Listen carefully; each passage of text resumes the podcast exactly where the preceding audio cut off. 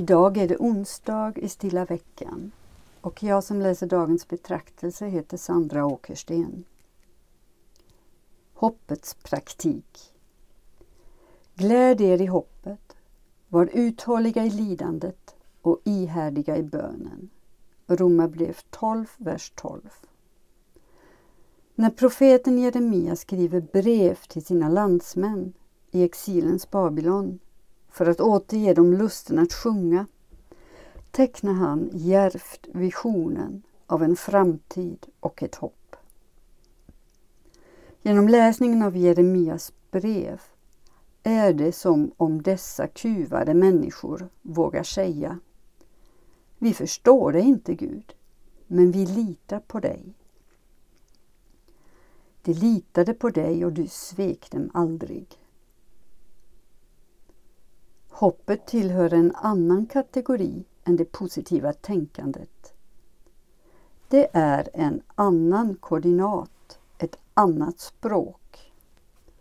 Hopp kan inte konstrueras, bara födas när ljuset kommer från sidorna, som poeten Marie Tonkin skriver i dikten Metamorfoser. Optimistens tro att det ordnar sig nog till slut visar sig oftast ogrundad. Det är just när det inte ordnar sig som det kristna hoppet visar sin halt. I förföljelsens malström är det hoppet som låter martyrerna bevara sin mänsklighet.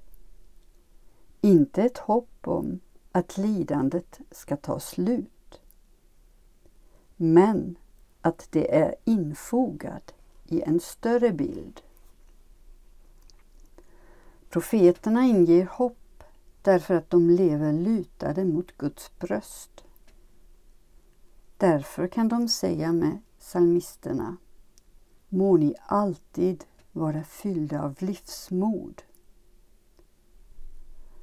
Motsatsen till hopp är inte pessimism, det är förtvivlan. När ångest och uppgivenhet förlamar, då låter profeterna hoppets röst ljuda. Den rösten gör något med oss, inte bara med vår tanke utan också med våra händer. Hopp är mer än analys, mer än insikt. Hoppet är en dygd, en subversiv andlig praktik som föregriper det vi hoppas på och motar bort känslan av uppgivenhet. Hoppet säger: det går att äta, odla, resa, värma, kyla, leva annorlunda. Det kanske inte känns så, men varje litet beslut gör skillnad och är ett serum mot bortträngningens gift. Att bevara hoppet när påfrestningarna är stora är både en mental och en andlig kamp. Därför behöver vi gemenskaper och platser som kan utgöra hoppfulla förtätningar, tecken på en annan ordning. En blick präglad av vördnad för allt skapat och förundran över Guds trofasthet ger mod och kraft till den avhållsamhet som sätter gränser för de egna behoven och gör hjärtat mjuk. Den gode handen är vårt hopp.